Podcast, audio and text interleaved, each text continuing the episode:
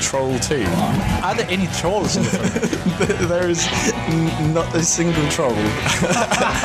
He has morals, even though he's an atheist. You cannot say something like that. I I was the guy throwing the Molotov cocktail. Of course. Anytime the Queen was on the screen, you had to be drinking constantly. It is hard to like this film. I don't want to be interacting with Liam Neeson's cock. The movie wave. It was just good fun.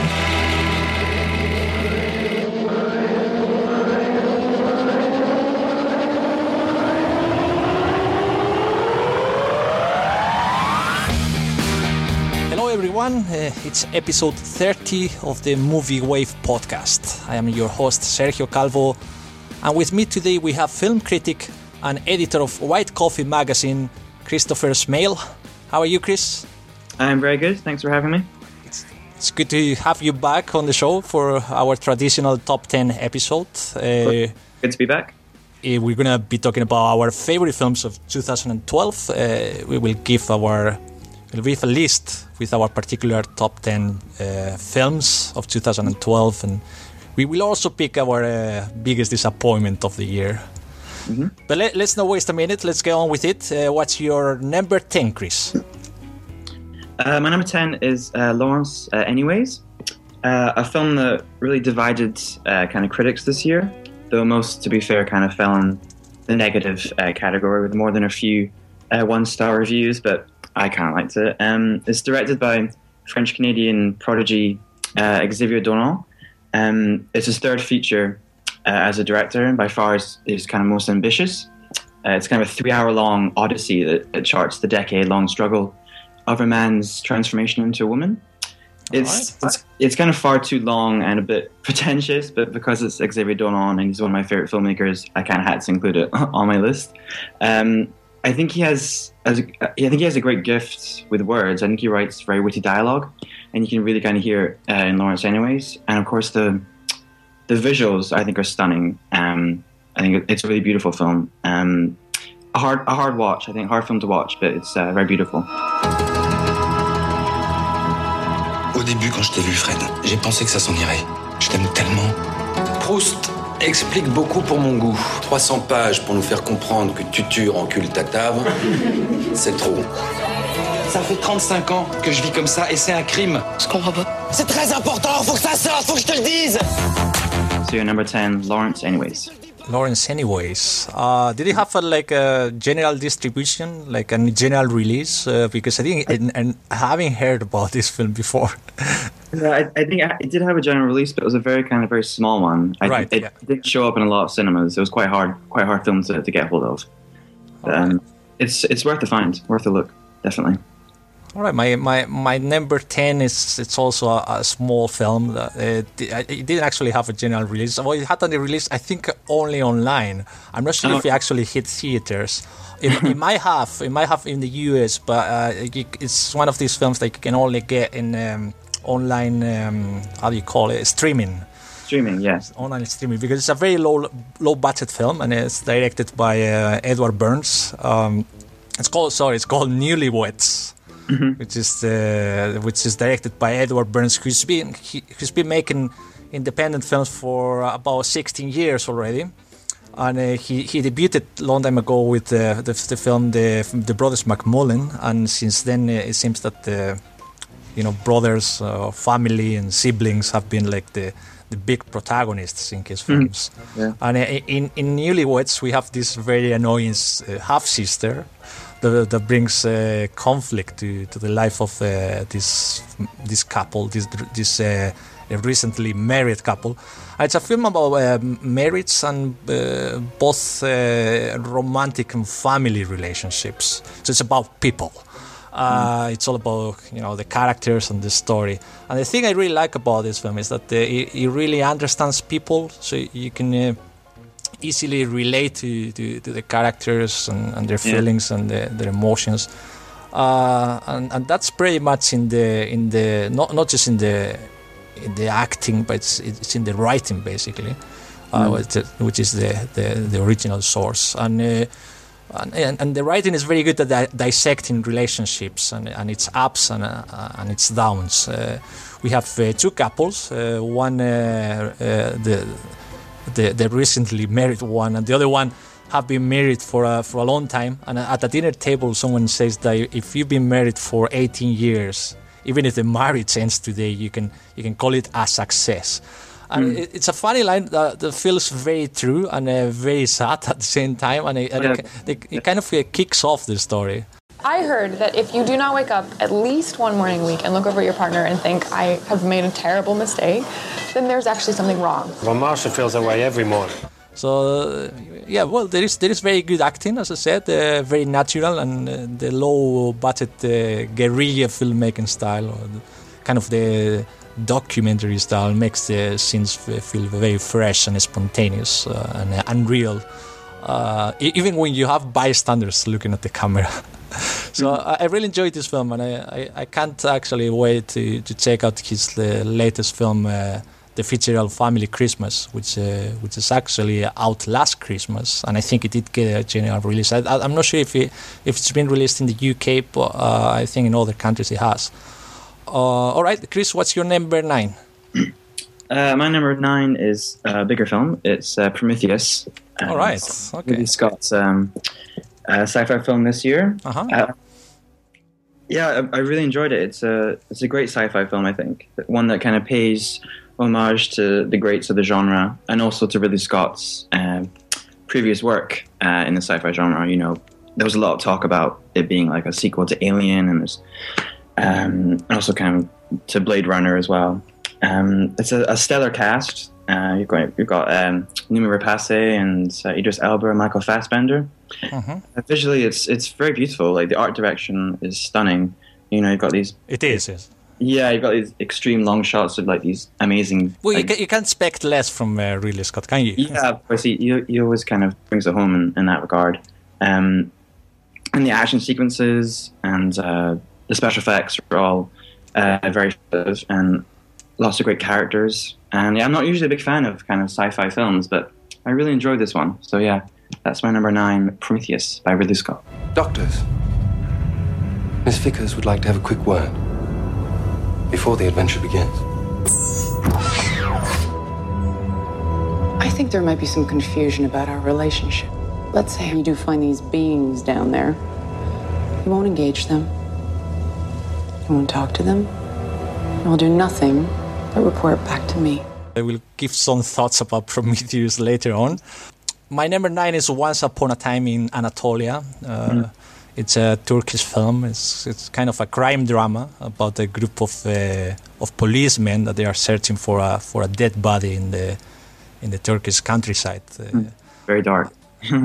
it is, it is dark and it's actually it's it's actually main big part of the film takes place in the night uh, but it's beautifully shot and the, the night Yeah. photography is really amazing uh, and it's, it's just basically people driving in the night and talking so we follow them in the, their conversations uh, as the night goes on and uh, we, they interrogate the, the, the, the murderer the confessed murderer they, they stop where, where he says the body is, uh, then they can't find the body, and they move on to another spot in the countryside.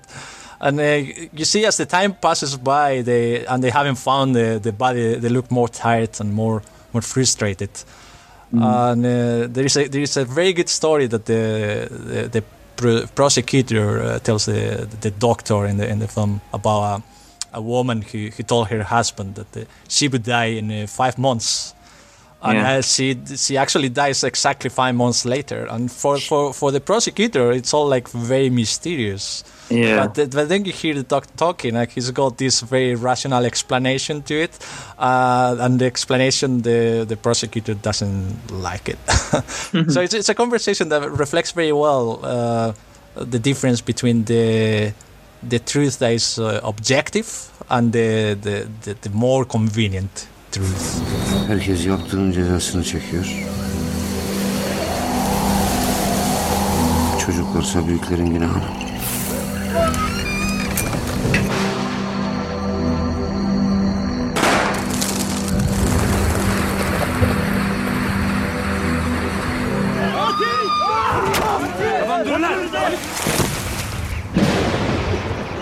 You're number eight, Chris. Uh, my number eight is Wes Anderson's Moonrise Kingdom. All right. Uh, a popular film this year amongst kind of critics and audiences. Um, it's a very heartwarming tale featuring uh, an eclectic mix of actors, most of whom are kind of cast against type. You know, you've got Bruce Willis in a, a very rare kind of comedic role, which is a lot of fun, I think. Um, and if, if you're not if you're not a fan of Wes Anderson, um, there's kind of there's not going to be a lot here to dissuade you or to kind of uh, bring you over to his camp. I mean, all his hallmarks are there. You know, lots of '70s stylings and um, like pastel colors, and the presence of Bill Murray, of course. Um, but for those of us who kind of really, really kind of admire Anderson's work, um, Moonrise Kingdom really was a dream. Um, a really, really good film.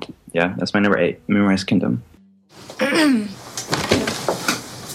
What kind of bird are you? I'm a sparrow. She's a dove. No, I said, what kind of bird are you? Dear Susie, here's my plan. Dear Sam, my answer is yes. Dear Susie, one. Dear Sam, where? Dear Susie, walk 400 yards due north from your house to the dirt path which has not got any name on it. Turn right and follow to the end. I will meet you in the meadow. I liked it. I'm not a big fan of uh, of the director. Uh, He's, he's very kind of 50-50. Some people kind of love him, some hate him. You know, it's, I, I think people who don't like the director actually might find it more bearable, and I, I think Yeah. actually, uh, you know, many, many many critics are like that they are not big fans of the, the director. They're going for it. So, Mm. and it's it's Yeah. been in a lot in, in a lot of uh, top ten lists already. Yep, I agree. Uh, my my number eight uh, actually does have Bruce Willis in it. uh, it's Looper. Uh, it's no Moonrise Kingdom. It's not. Sorry, it's not not actually in my list. Although I did I did enjoy it. But it's, cool. it's a Looper. Um, it's a time travel movie. Uh, the, in, I think uh, that memory takes a big role in, in, in this film. So Yeah. I, I I would say that uh, it's kind of like Back to the Future meets Memento. And there are ma- there are many things that we are we have already seen in other you know sci-fi sci-fi films uh, that uh, I think I think what makes Looper so different from the films from these sci-fi films that, that we have today is that the visual effects are are instrumental and the the, the story actually counts. Yeah. Uh, and in, in this film, it's all about how far we can get uh, uh, in order to protect the ones that, that we love. Uh, but there, there is also a very interesting uh, theme or under theme or sub theme about parental responsibility as well. Uh, I think that Rian Johnson makes a sci-fi that actually kind of blends uh, elements from many other genres, and at the same time, I I think that he still manages to have this very particular uh, voice, uh, uh, Mm. cinematic voice. Yeah. I think he's a great. I think he's a very good director. I mean, Brick He and Brothers Bloom. I think he's very accomplished. I think this is probably maybe his best film to date, and it's uh yeah, a very accomplished film. Great sci-fi. I, I wasn't very keen of the on the Brothers Bloom, but I think Yeah, that the was, uh, the Brick, I, th- I thought that was, uh, That was absolutely star. fantastic. Yeah, it's a great debut for for a new filmmaker. Mm. Time travel is used by criminal organizations to make people disappear. They send them back in time to me. And I eliminate the target from the future. I never asked why. Until the one they sent back was me. Maybe that one of the problems I have with the film is the the makeup that uh, Joseph Gordon-Levitt. Uh, is- Yeah, it's a little weird, isn't it? It kind of kind of throws you off a bit. It is a bit overdone, isn't it? Yeah. When they, they do it to make him look like Bruce Willis, but it's- yeah, I think it can be a little distracting. I, I agree. Yes, it's a bit. But still, I think the film is you know it's very clever and uh, very entertaining. Uh, so yes, that's my number eight. What's your your number seven, Chris? My number seven is uh, The Hunt, uh, a small Danish film. Mhm. It's uh, uh, directed by Thomas uh, Vinterberg, who, along with uh, Lars von Trier, founded the, the now kind of infamous Dogma 95 movement in the 90s in Denmark. It's a, it's a very haunting tale about kind of the dark side of society and of like human nature. Uh, in it, a kindergarten teacher uh, he's falsely accused by one of his pupils of kind of a sexual abuse. And so, like, what happens is the, the inhabitants of the, this very kind of quaint Danish hamlet where it's set kind of transform this very popular man into kind of a Frankenstein's monster. You know, they kind of turn against him. Um, Vinterberg, he kind of never makes it easy for the audience, you know. As anyone who's seen his uh, breakout hits, Festen kind of will attest to this. He's, he likes making the audience very uncomfortable, and this is very true in, in the Hunt's case. Um, it's it's very grueling in places, and it is hard to watch, but there, there's no denying kind of I think the skill behind the filmmaking. And at the center, the main performance by Mads Mikkelsen is very very accomplished. I think he's a really really great actor, and you really see it uh, in this film. So yeah, that's my that's my film, The Hunt. Very recommended. Ja, han skal heller ikke bede dig om det.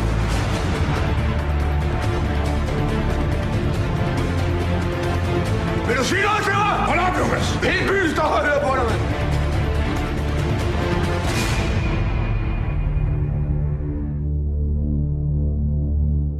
I really want to see this film. I haven't seen it yet. I know that uh, you know it's got the di- director of uh, Festen Celebration, the, the Dog- Dogma '95 film. And I, I'm a I'm a big fan of the Dogma films and uh, Yeah, and, uh, Lars von Trier as well. But uh, yeah, I need I need to check this out. It does sound it does sound really interesting. Right, my number seven is uh, Tahrir Liberation Square. I already talked about about this film on the podcast. Uh, it was my favorite film of the Edinburgh International Film Festival. I, I don't know if uh, you, Chris, had an opportunity to watch it. I, I didn't. I was at the festival, but I didn't. I didn't see that film though. All right. Uh, well, it, it, it basically documents the the protests that took place in Tahrir Square in um in Cairo. Uh, it was a campaign to to to get rid of uh, to overthrow the president Mubarak. Yeah. I thought it was uh, kind of an immersive experience because uh, the director it was, it's an Italian director uh, Stefano Savona uh, who not only directed it he actually shot it so I think he did a great job uh, documenting the, the events uh, from the inside I don't know how he managed to do it but probably a digital camera but he, he he's at the very heart of the the Egyptian revolution. He, You see the camera walking through the the crowds, shouting and chanting, and and, and also following some of the activists. And uh, you listen to their views on the the regime and the the, dreams uh, for a the dreams of a new government. I would say for a government for the people. And, and it's not a conventional documentary with um, with voiceover and talking heads. It's more like a it's more an immer- immersive experience, and uh, we see the evolution of the protests to uh, violent conflict, uh, the hard repression of the the state, uh, a very strong. Uh, civilian resistance, and uh, finally we see the resignation of Mubarak. But the, the film, I think, I think it's smart enough to, to kind of predict that in some way this victory was just the start of a the start of a of a long fight. Yeah, a, a bigger picture.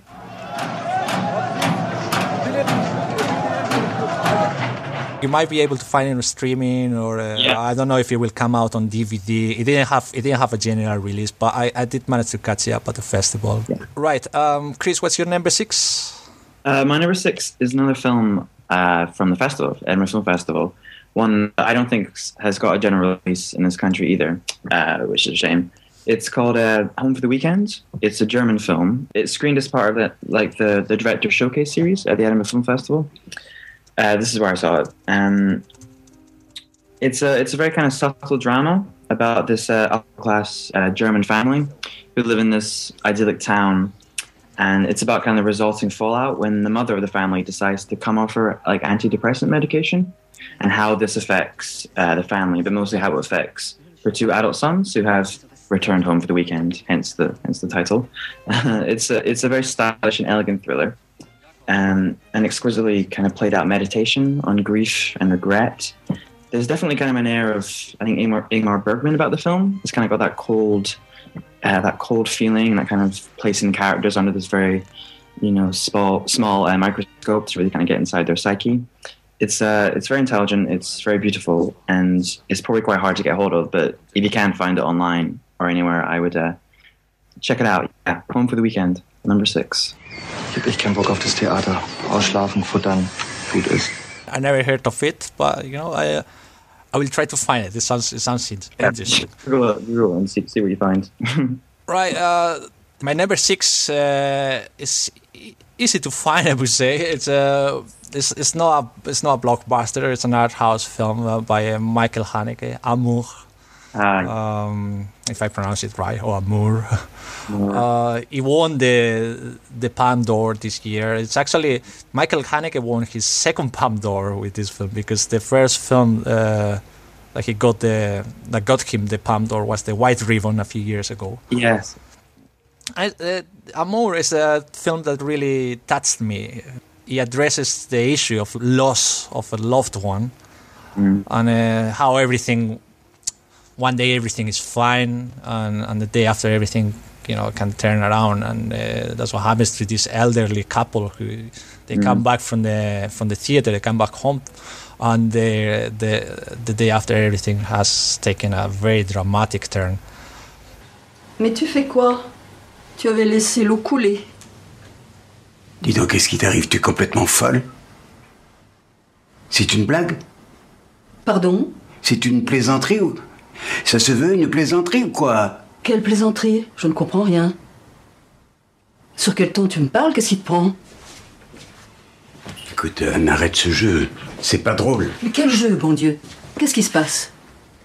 So it, it, it kind of addresses the in, inevitable, uh, something that we all gonna have to say to face at some point, uh, and, uh, and he does it with uh, honesty, and there is no sentimentality at all, and it's still uh, full of emotions, of uh, you know, from kindness, uh, pride, uh, despair.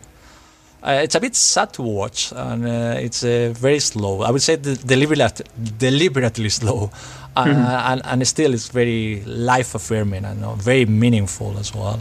Mo- most of the film takes place in a in a flat, in a, in the closed doors of a flat in Paris, and there, there are a lot of long shots of. Uh, of things that are apparently mundane, but uh, they actually uh, say a lot about them and, and the states that they are in their life. And, and there is this uh, this this moment uh, where, when this bird, uh, this pigeon, comes inside the flat through the window. Uh, it happens a couple of times, and it gets trapped in the flat. Uh, and I don't know, maybe maybe it's a representation of the the the reclusion or the involuntary reclusion of uh, it represents something. care, or the the lo- you know the loss of freedom or. Uh, Mm. this, uh, that the, the illness can enforce, and it, it- it's curious that I found a, a similar metaphor in another film that I watched recently, uh, Berberian Sound Studio, uh, which uh, uh, it's I thought it was interesting, but I didn't enjoy as much as Amour.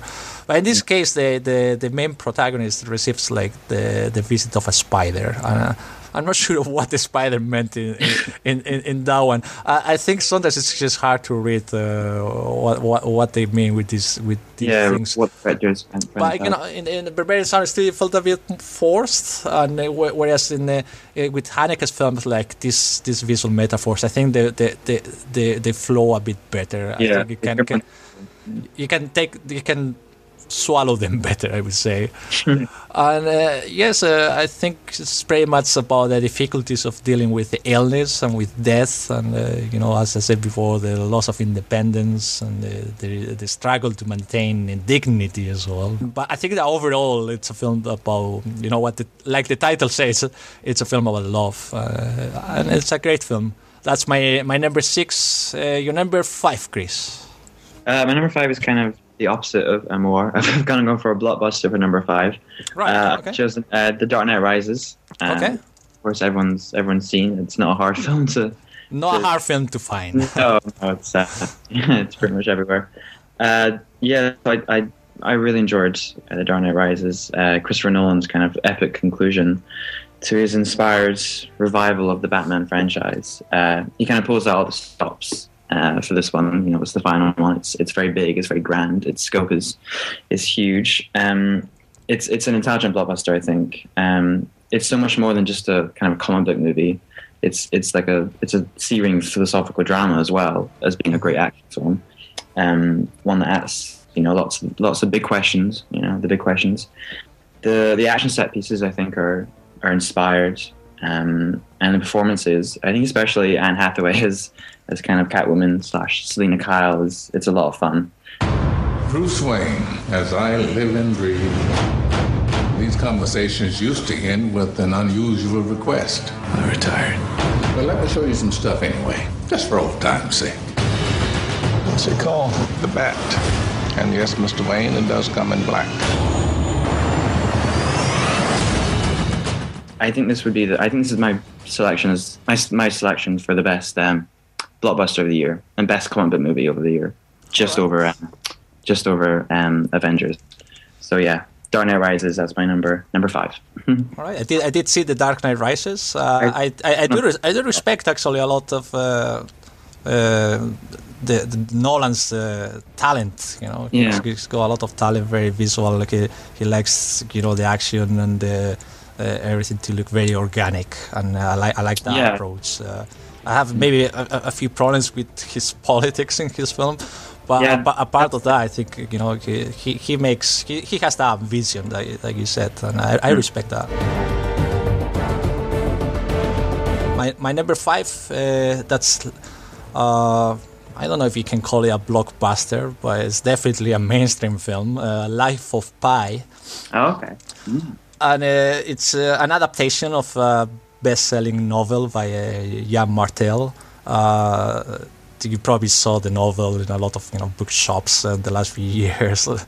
Uh, it, it was directed by Ang Lee, uh, who just makes anything. you can basically hire him to do to do right. anything. Gun for hire. I think that's that's his thing. Exactly, exactly. But he he does. He's great at what he does. He is, yeah. Whatever the genre, whatever the, the film is. And uh, for a for a big mainstream film, I uh, was uh, surprised by the lack of uh, movie stars because he he has an unknown cast with the well, with the exception of uh, of uh, the disgraced tax evader Oh, yeah. Gerard Depardieu. New new Russian resident. Yeah. yeah, exactly. So you, you've probably seen him on TV, like the, dressed up as a as a traditional Russian with the Yeah. and also like greeting Putin and all and all that. I, I, I think he has uh, actually. I think his cameo is quite nice, uh, and it, it seems to be quite irrelevant at first, but it turns out to be essential. I think for the for the resolution of the story. Uh, and one of the interesting aspects of the Life of Pi is that the the narrative works on three levels because uh, we have the what we are told or shown we, we have what actually happened and uh, also what we believe that happened uh, and it has a very effective use of the 3D and uh, technology and also the CGI technology that that makes it. Uh, I'm gonna use this uh, expression again, an immersive experience. uh, and it's a film that, where most of the st- the story takes place in a very limited space, uh, and, and I think that here technology helps a lot to to make a, a good use of that space, uh, and in that sense, it, it serves the story. Uh, and I think that it, will prove uh, wrong uh, many of the detractors of this uh, 3D technology who say they keep saying that it's just a gimmick and well I, I don't I don't think all films should be made in 3D but you know I'm a bit supporter of the of the technology and I, I, I think we we cannot deny anymore that most probably in the future films will be seen in a different way so I think it's, Yeah, it- it's good that we start getting used to it. You Uh, might as well embrace it. You know, embrace new technology rather than rather than fighting against it. You know, that's what I think. Exactly. It's like any, uh, basically, it's like any other technology. Uh, it's it's it's just a tool. Yeah. Right. Um, I think uh, visually it's amazing, uh, but it's it's not just the visuals. I think uh, the, uh, I think it, he does a g- great job uh, because it, he's condensing a whole book in a in a in a two-hour uh, film, and uh, I think it's very well you know very well told. Uh, it's a spiritual journey. Uh, it has a lot of uh, philosophical questions, but it's still very accessible. Uh, it's uh, it's m- middle brow, but in a good way. But it, it is so simply told, and uh, that uh, you can actually mute the sound and still follow the story very easily. My name is Pi Patel. I have been in a shipwreck. I am on a lifeboat alone with the tiger. Please send help.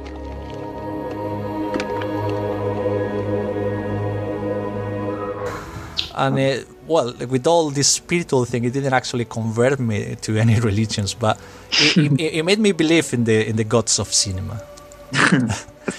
And, and, there aren't that many. But I think I, I would probably nominate Ang Lee as an addition to to this uh, this group of immortals let's let, let's now talk about Tricycle. Uh, Tricycle is now in a transition time at the moment. It will soon become. Uh, something else. The, the website has been moved to magazine.tricycle.com, but I think I think you can still access it through tricycle.co.uk, which is the original address. Uh, anyway, uh, after the move, you, you, might have noticed that many of the links on Facebook uh, or uh, other sites don't work anymore, and that the posts on the website uh, are, are, a bit all over the place. But hopefully, it can be fixed and it will look uh, nice and shiny again. And if we if we can't get get it fixed, uh, it might just get rebooted. Just stay tuned for the updates. You can subscribe to the Movie Wave on iTunes, and every new episode will be automatically downloaded to your PC or iPhone. Join our Facebook page at facebook.com slash the movie wave, and you will get regular updates on all the movie action. There is something for everyone. Now let's have let's have a wee break, and we'll be back with the rest of our top 10 films of 2012.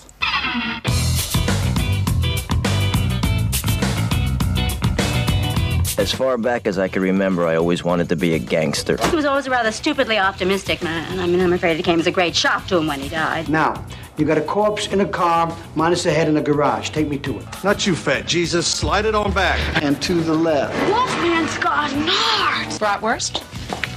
Aren't we the optimist? All every woman really wants, be it mother, senator, nine, is some serious deep dicking. Do you concur? Squirrel! Somebody's got to go back and get a shitload of dime.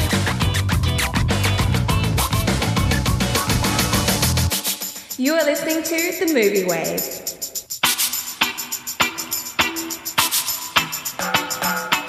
The hammer is my penis. I'm kind of a big deal. A pile of shit has a thousand eyes. Oh!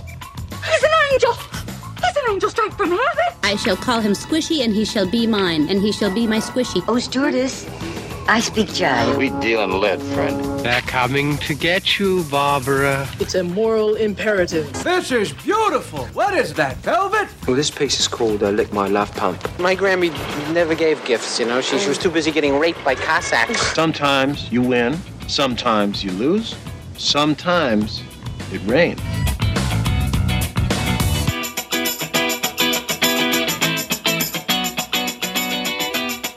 Right, we're back, and uh, we're getting to do the very top of uh, 2012. Uh, Chris, what's your number four?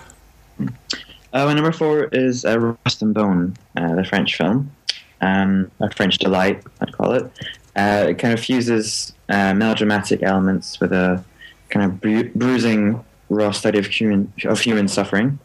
Marion Cotillard's amazing and it's Uh, a brilliant man as an orca trainer who's kind of turned into a paraplegic um, after a freak accident, uh, who is kind of snubbed this morning from the Oscars, which I think people have been a bit surprised at. I think she was one of the favorites to, to now an Best Actress nod, but she's been, uh, yeah, forgotten in that. So that's that's. Didn't it get the nominations for the BAFTAs? Uh, yeah, she got on for BAFTA. And like, As, believe- as best picture, I think. I'm not yeah, as best best foreign film, I think. Right, Uh, yeah, yeah. But uh, yeah, so Ob- obviously. yeah, uh, yeah. So it's it's a great turn from her. I think she really anchors the film uh, brilliantly. It's uh, it's a very violent film, but it has a strong, uh, very strong streak streak of humanity to it. It's um, a, a very beautiful film, a stunning film, one of the one of the year's best. Uh, Rust and Bone, yeah, I definitely recommend. That'll be on DVD soon, I think. So uh, yeah, we should buy it on DVD. Rust and Bone.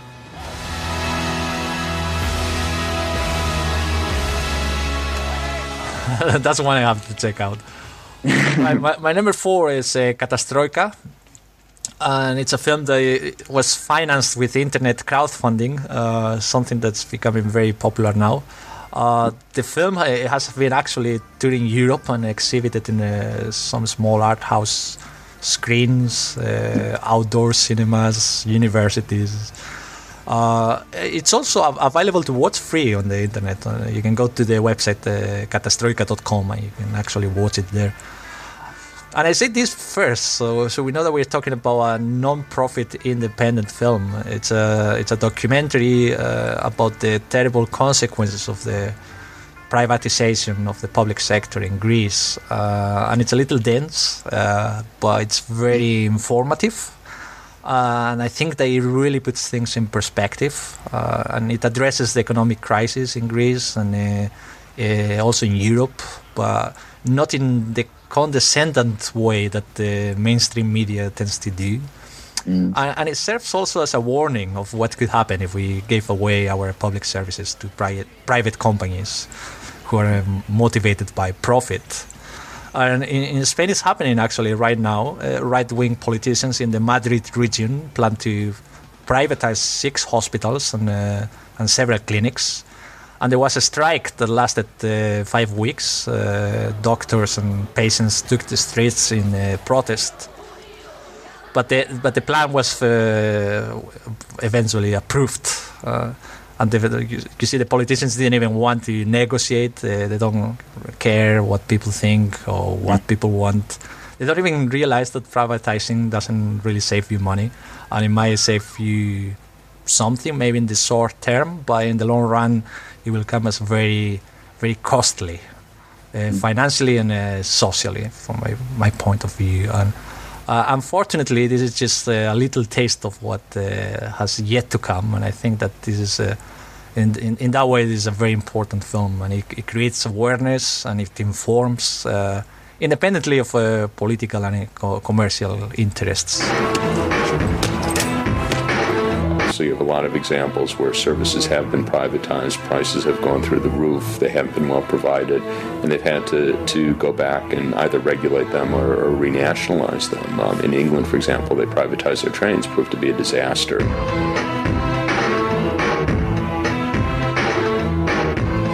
But Greece, to me, is a crime scene. It is a victim of a crime. To the government, I say, stop, stop, you're destroying your society in uh, subjecting yourself to the dictates of the international banks and the, the troika. You're inflicting a historic ca- catastrophe on, on, on your society. So that's Catastroika, my number four. Uh, Chris, what's your number three? Uh, my number three is The Master, uh, Paul Thomas Anderson's uh, follow up to his multi award winning There Will Be Blood. Uh, this film features another kind of towering performance at, at the center from another kind of leading method actor. This time it's uh, Joaquin Phoenix and his performance as Freddie Quell. Um, it's a hypnotic film, it's bizarre as well. And it's quite difficult to watch uh, in places because there's, there's very little plot. I think that's one of the weak things weak, weak things about the film. Um, but it kind of makes up for this because it has all the beautiful imagery, this this the stunning uh, stunning cinematography. And the performances, I think, are probably the best thing about it as well. Um, Amy Adams, Joaquin Phoenix, and Philip Seymour Hoffman are all extraordinary in their own in their own way. Uh, all be no Oscars, though the film as a whole has been snubbed. I think that's another big a big shock. But uh, it's it, it's a wonderful film, The Master. What do you do? I do many, many things. I am a writer, a doctor, a nuclear physicist, a theoretical philosopher. But above all, I am a man. Hopelessly inquisitive man, just like you.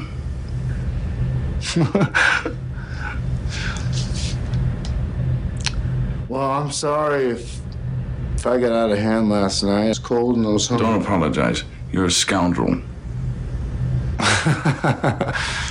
and as a scientist and a connoisseur, I have I have no idea the contents of this remarkable potion. What's in it? Secrets. Number three.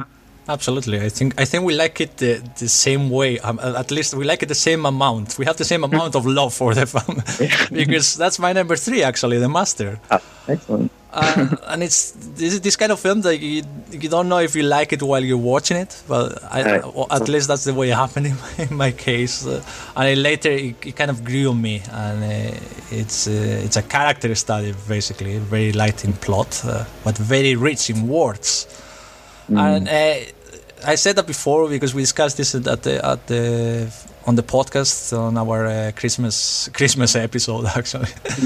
I I think this it's very unconventional, very challenging, and uh, you kind of uh, have to figure many things out by yourself. Uh, I really went along with it, and I must admit that I was a, a little bored at times. But but that, that that's not necessarily a bad thing, boredom, because I think we, we have become addicted to to entertainment. Uh, I think we demand we demand to be entertained constantly. You know, Yeah. if we if we if we get on the bus and uh, we don't want the journey to be boring, we we just turn on our iPhones or Kindles. We put our headphones on. Or, you know, we have to be entertained. If, Yeah. If we, if we, if we are watching TV. Uh, Everything we see, we, it has to capture our attention instantly, or, or otherwise we're just going to change the channel. We're going to do something uh, something else. So there is, I think there is like an ADD epidemic which is probably a product of this uh, fast-paced uh, modern life that we have now, uh, technological lives. Constantly, we are interrupted by all these commercial messages, and uh, something is always happening. And when nothing uh, happens, then we must do something. We, we're scared of boredom. we, we think that, that if we are bored, we're dead. But, I, but I think that we, we miss out on many things uh, when we, when we're distracted. Uh, we, we don't know the people that are sitting next to us on the bus. Uh, we don't know we don't even know our friends. How come we if we are uh, texting uh, instead of listening to them? There are, there are so many things that we assume that we know, but we, we really don't. Uh, and if we look through through the window, there are many things uh, happening out there. And I think cinema is in some way the you know this window that lets it lets us look and observe and uh, make our own judgments and and what I love about Paul Thomas Anderson is how uh, uncompromising his films are. He's just not gonna submit to the to the dictates of entertainment. He makes the films that he wants to make, and uh, I think he makes them his own way. And uh, he gives all the time to the to the characters, so we can get to know them well. And the, the characters, you know, they are personified perfectly by the by the, these the two great actors. I think Mhm. that the actor is superb. I think uh, that Joaquin Phoenix does a very physical and a very intense performance. But I, I, I think it's probably uh, Philip, Philip Seymour Hoffman who's the most convincing because I think that he embodies this leader of the cult uh, in a very convincing way, and I think that he gives he, this character complexity and charisma, and he's very magnetic. Yeah, I agree. I think many things to like in uh, in in the master. I'm sorry I went uh, I went on a tangent a little bit. No, it was interesting. I think I, th- I think it was uh, important to address. Uh, right, uh, your number two, Chris. Uh, my number two film is Barbara. Okay. Uh, a, a dark, slow-burning thriller from uh, from German author Christian Petzold. It's uh, set in East Germany during the 80s. It's a doctor who's played by the German actress Nina Hoss, uh, was kind of transferred to a small-town hospital from Berlin as a punishment uh, for trying to kind of defect into the West. Um, it's a very powerful drama, drama, sorry, uh, very subtle and complex in its study of the human condition. It features a, a commanding performance by Hoss and Ian Hoss at its center. One of the strongest of the year, I think, though she's been forgotten by most of the awards. Um, the awards this year, which is a shame. Um, there's been a lot of comparisons to the kind of lives of others, another very prominent um, German film set during that time, like the 1980s, East Germany, West Germany, that of course won the best foreign language film Oscar a few years back. Um, it's a it's a film of counts, a film of stolen glances and secret heartache. It's it's very beautiful stuff. So yeah, that's my, my number two, Barbara. All right. Das sind zwei Findlinge. Da kannst du warten. Das wird ganz schnell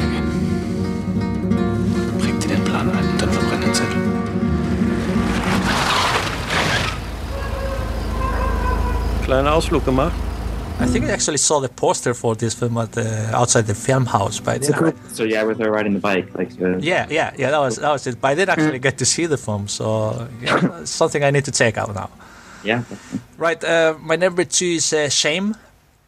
Uh, I know it was actually uh, in, a lot of uh, probably in a lot of t- top tens for last year, but I think in the in the, in the UK it was released this year. Uh, it was released uh, was it in January? Yeah, January February. Uh, and it's directed by Steve McQueen, uh, the director of Hunger, uh, not the actor. and it stars uh, Michael Fassbender. Uh, and it, it, I don't think it is an erotic film uh, like some people think. The, I, I, know that there are, you know, there are some sex scenes, obviously, Uh, and some uh, frontal nudity as well by Fassbender. But I think that uh, it is everything seems to be very unsexy and, and even a little bit sad at times and it, it seems that uh, the director wasn't so interested in showing the sex as he was in showing what happens in the character's head uh, before, during, and after sex, and how they they process their their desires or their needs and uh, uh, their their acts, their the regrets they have, uh, and and it's pretty much focused in the addictive side of uh, sex and all the problems surrounding the addiction. Uh, I think Fassbender is great. He, he, he, plays a very dark character, uh, kind of self-loathing and uh, self-destructive character who, who, cannot build a lasting uh, and loving relationship. The director doesn't tell us much about the characters. Uh, there, are, there are a few hints of uh, kind of a past family trauma, but part of that we just have to follow uh, Fassbender in his uh, seductions and uh, and in his loneliness, in his provocations, as we see in some of, of the scenes, and also in his jokes in the night. I, I really, I really love the, the, I don't know for some reason I, I love to see Fassbender jogging in the night in New York. I think it's, I think yeah. it, it, looks, it looks great, yeah. and, I, and I like its natural style because it's very uh, observational. There is no co- commentary. There is no judgment. Uh, I think that the emotional is, uh, is charged and uh, it's, it's quite quite intense. And of course, you know, Fassbender, who I think he makes the film.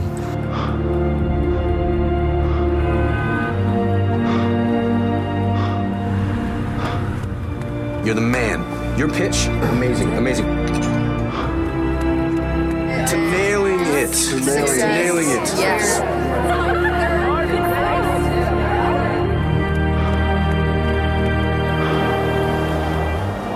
How'd it go last night? Good night. Uh huh. Let's do it again tonight. And my sister's playing downtown somewhere.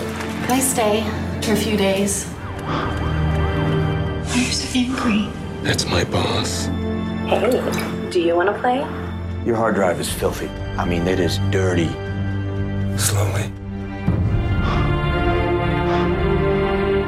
I'm trying to help you. How are you helping me, huh? You come in here and you're a weight on me. You're a burden. You want to get out of here? I could take you somewhere. We're family. We're meant to look after each other. Hey, Romeo! Brandon, please, will you pick up the phone?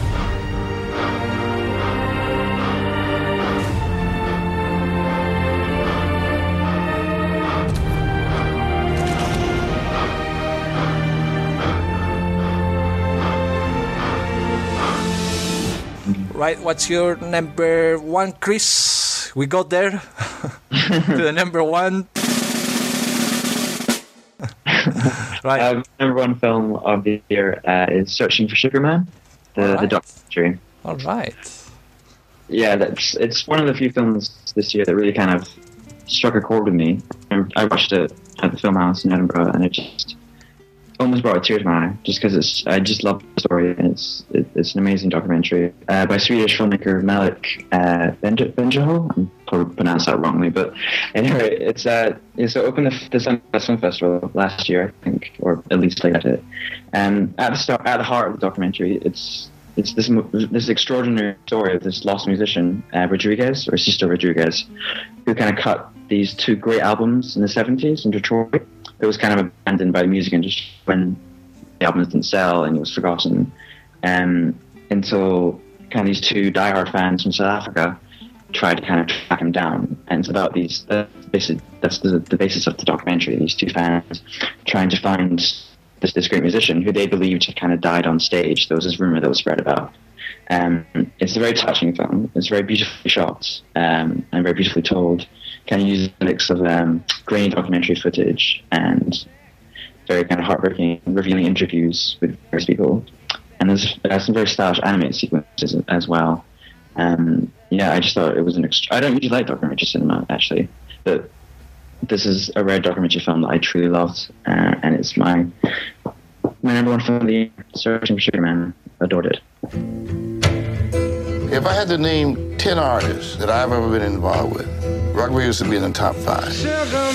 He's my most memorable artist. Bob Dylan was mild to this guy. He was this wandering spirit around the city. When he opened up and sang, you went, whoa, this guy's got it. We expected big things, and they did absolutely nothing.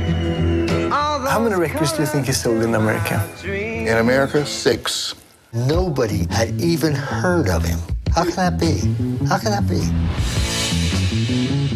It's a bit of a mystery how the first copy of Cold Fact came to South Africa, but to us, it was one of the most famous records of all time. He was the soundtrack to our lives. Bigger than Elvis. Much bigger than Rolling Stones.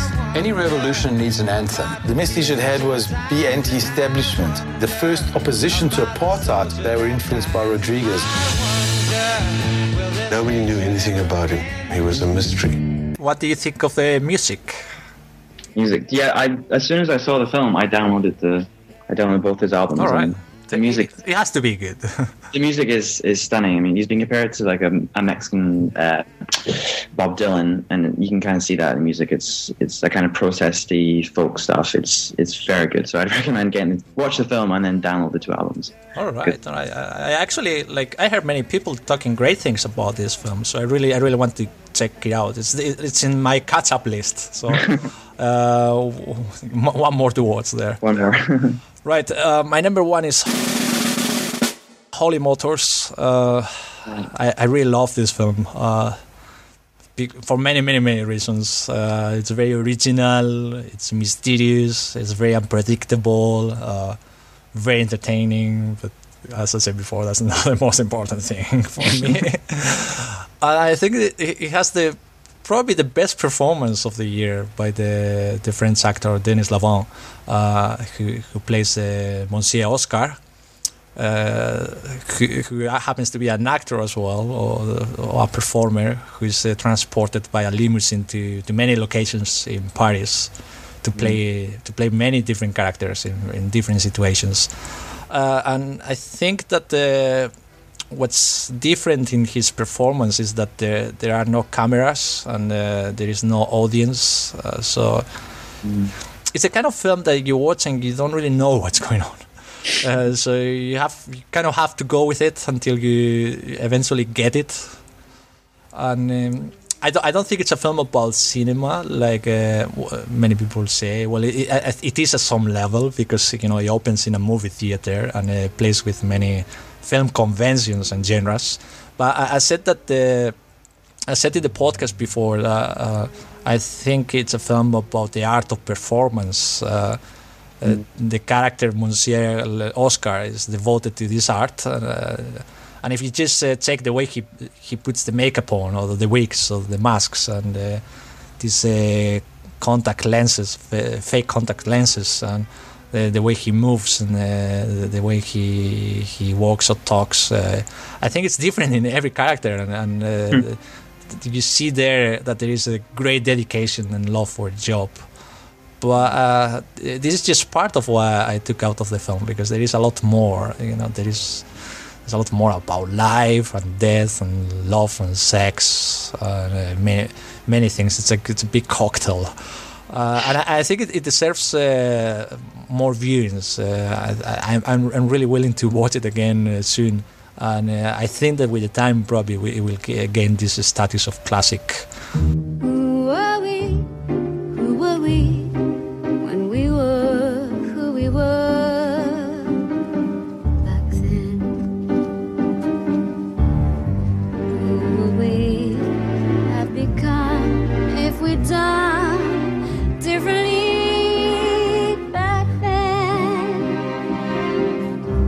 So that's uh, that's my number one, Holy Motors.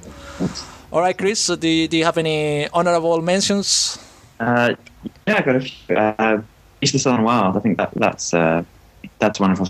That's that's a big. That just missed out my list. Uh, and uh, Ben Affleck's Argo was was wonderful as well. And um, what else? And, and The Hobbit, I think, as well, just because I'm just a huge Lord of the Rings fan and Peter Jackson fan, so I had to include The Hobbit in some capacity. So yeah, those are my, my honorable mentions for this year.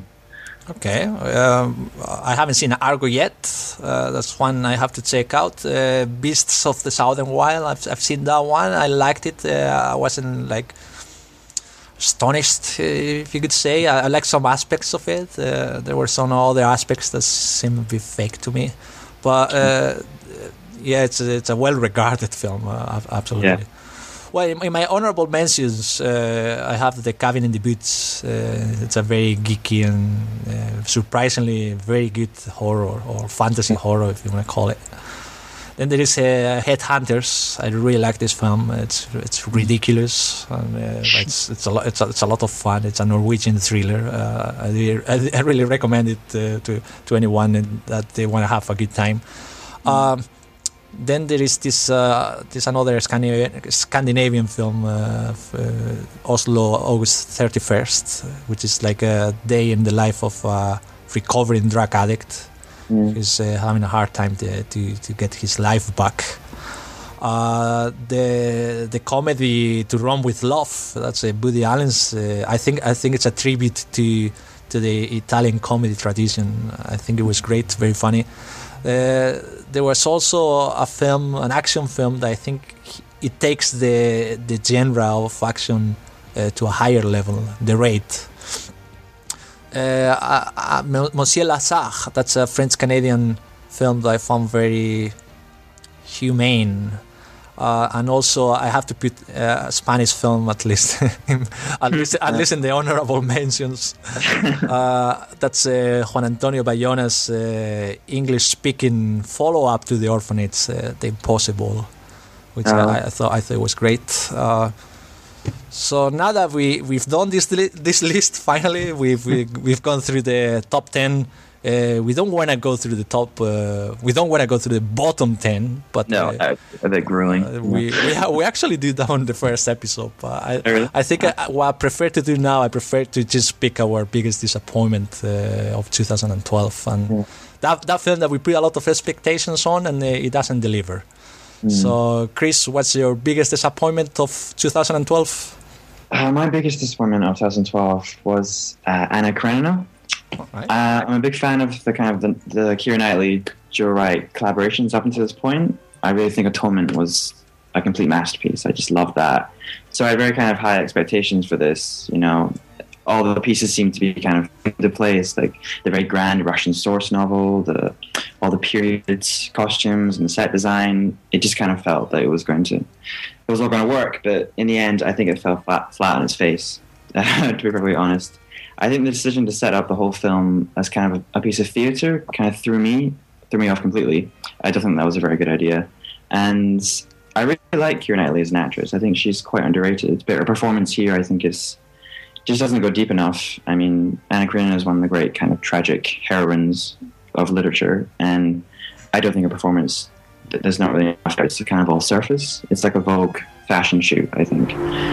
Why are you leaving Moscow? What else can I do? I have to be where you are. Stop, that's enough. Go back to Kitty. This is wrong. It makes no difference. You have no right. It makes no difference. You must forget me. If you're a good man, you'll forget everything. And you? Will you forget? I was very disappointed by Anna Karenina because I was really looking forward to that, and I was just very disappointed. Yeah, Anna Karenina. All right, um, I haven't actually seen it. Well, I, have seen the the original in black and white, oh, yeah, or, or, or, one of the adaptations. I don't know how many there are. probably it doesn't. I, I guess I, I shouldn't check that one out. Then. Yeah, I just avoid that. right. Uh, my biggest disappointment is uh, you're gonna hate me for this, Chris. Oh, you've got one of my ten, don't you? this one from your, from your top ten. Uh, my biggest disappointment is Prometheus. Uh, it's uh, Ridley Scott's uh, film uh, uh, uh, in which he resurrects the franchise. Uh, it was already resurrected, so. and uh, I think the the motive uh, here isn't a creative one. I think that the there is not it's not so much that there is a nudge to, to tell something that uh, needs to be told. I think that the motive here is is more money, or that's the impression I got uh, from watching the film. Because uh, first of all, like he deliberately delivers an, an unfinished product in order to to to sell DVDs and multiply the editions and. I don't know if he probably release a director's cut and then another final cut. And, Chris Ridley Scott. I'm sure there'll be a director's cut somewhere down the line for that. Yeah. and then and then multiply the dollars at the same time. I, I, I and I think that uh, what he wants to make of Alien is what Lucas made of Star Wars. I think it's just like uh, kind of uh, getting the, all the juice, uh, the com- like uh, financial juice out of it. Yeah. And uh, there, is like as we said before, like Ridley Scott, like he has, uh, he's great with the visuals, and uh, you know he's gonna deliver in that aspect. At least technically, it's gonna be great. And I think there is a lot of uh, candy to the eye, and uh, but when it comes to content, I think it's uh, a bit of a, an empty dish. An empty dish with pretentious garnish. Let's say. well, that, that's my opinion. I, I I understand that there are many people who who like like you who actually love it, and uh, I respect that. But yeah, for me, if, if, it disappointed me.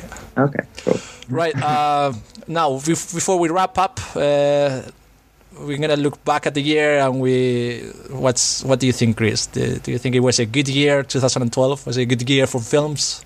Yeah, overall, I mean, this year I, I didn't actually go to the cinema as much as I would have liked. I think 2011 I was uh, at, at the movies so often, but this year I was a bit, a bit, a bit slack.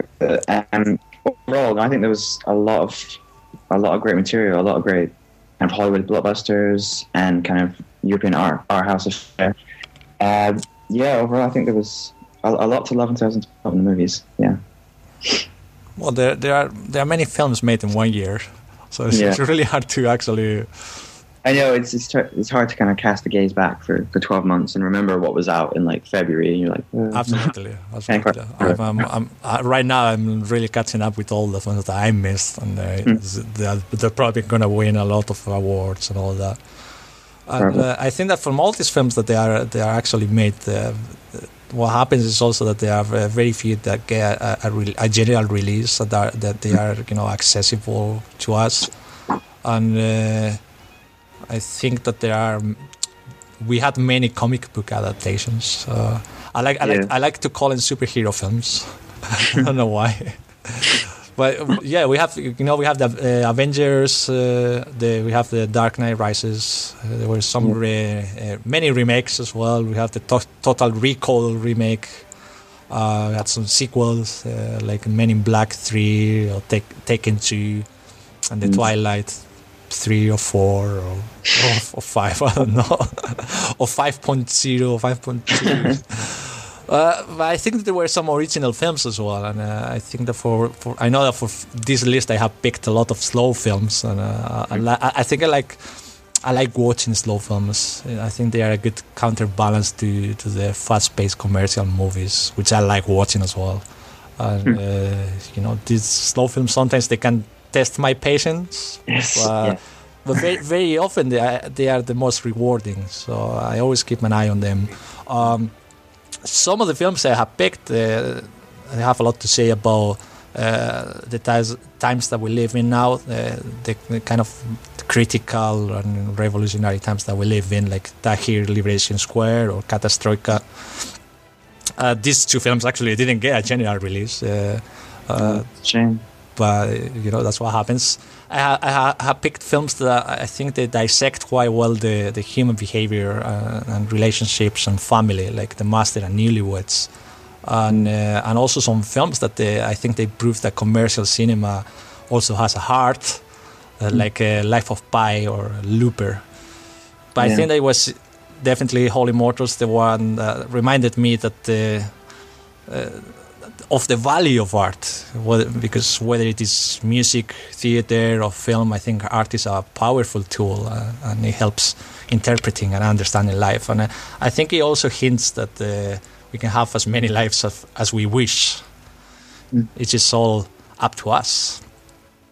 Well, a few, a few hours ago, it was uh, released the list of the Oscar nominees, uh, and I just want to mention the titles nominated for Best Picture. Amour, uh, which was my number six, got five nominations. Uh, Argo, that was uh, Ben Affleck's film, got seven nominations. Beasts of the Southern Wild, uh, which uh, you you had in your list, had four nominations. Uh, honor, what, what, it was the honorable mention, I think. Yeah, Right. I'm- I'm- Django Unchained, uh, Tarantino's latest film, got three nominations. Les Miserables, uh, the the musical with Russell Crowe singing Buckley, got seven nominations. Uh, Steven Spielberg's uh, Lincoln, uh, the film about Abraham Lincoln, uh, got uh, 12 nominations. Life of Pi, uh, film, got uh, 11 nominations. Silver Linings got seven nominations. Zero Dark Thirty, uh, that's Kathryn Bigelow's uh, film about the hunt for Osama bin Laden. It got five nominations. So, what's your prediction, Chris? Uh, uh, what title do you think he will get the Oscar for Best Picture this year? Uh, I think probably the film with the most nominations, Lincoln. I think that's the firm favorite at this point. Uh, earlier on, I, I, it was more of a two-horse race between Lincoln and Zero Dark Thirty, but based on the nominations and the fact that Kathryn Bigelow was uh, omitted from the Best Director list, which was quite shocking, uh, I think Lincoln's going to be the film to beat, basically. Um, which I haven't seen it yet; it hasn't really been released in the UK yet. But I'm not a huge Spielberg fan, so I'm not really looking forward to that one. Right. I, I, I wouldn't bet against that come Oscar night for Best Picture. Do you think I he will get great. Best Director as well, considering he's got two already as, as a director? I think so. Yeah, that's the Right. film to beat. Okay. Uh, I think I would say Les, Les Miserables. Uh, sorry for my French pronunciation.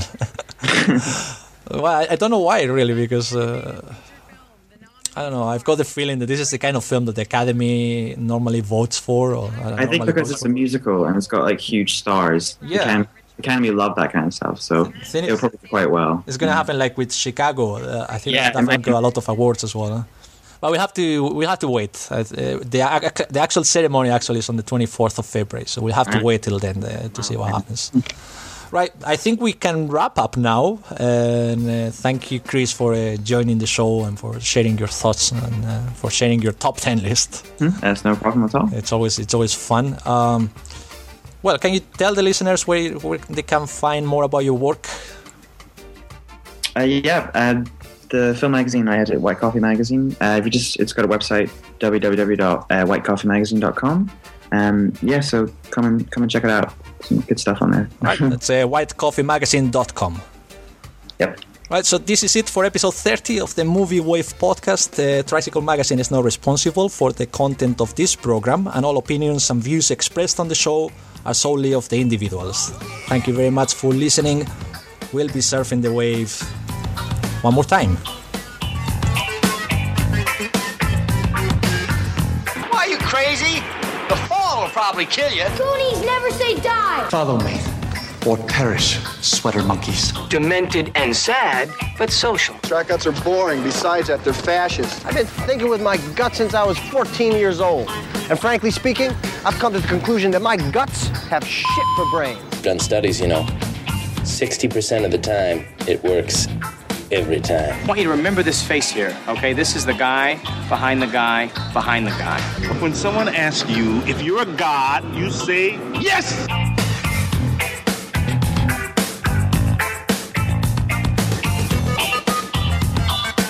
This podcast is a production of Calvonet Entertainment for Trisickle Magazine.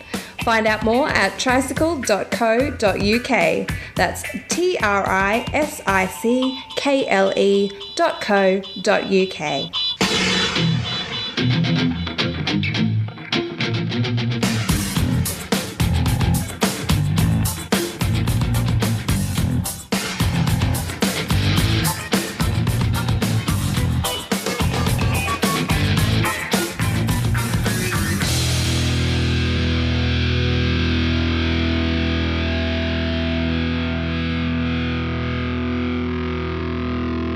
Know, one, one thing I uh, I noticed when I, when I was making the list, what happened to Nicolas Cage this year? Nicolas Cage? What what what, what about him? There- He's just, he hasn't been in the. There were no films with Nicolas Cage this year. It's kind of weird. I, yeah. I wondered if he's okay.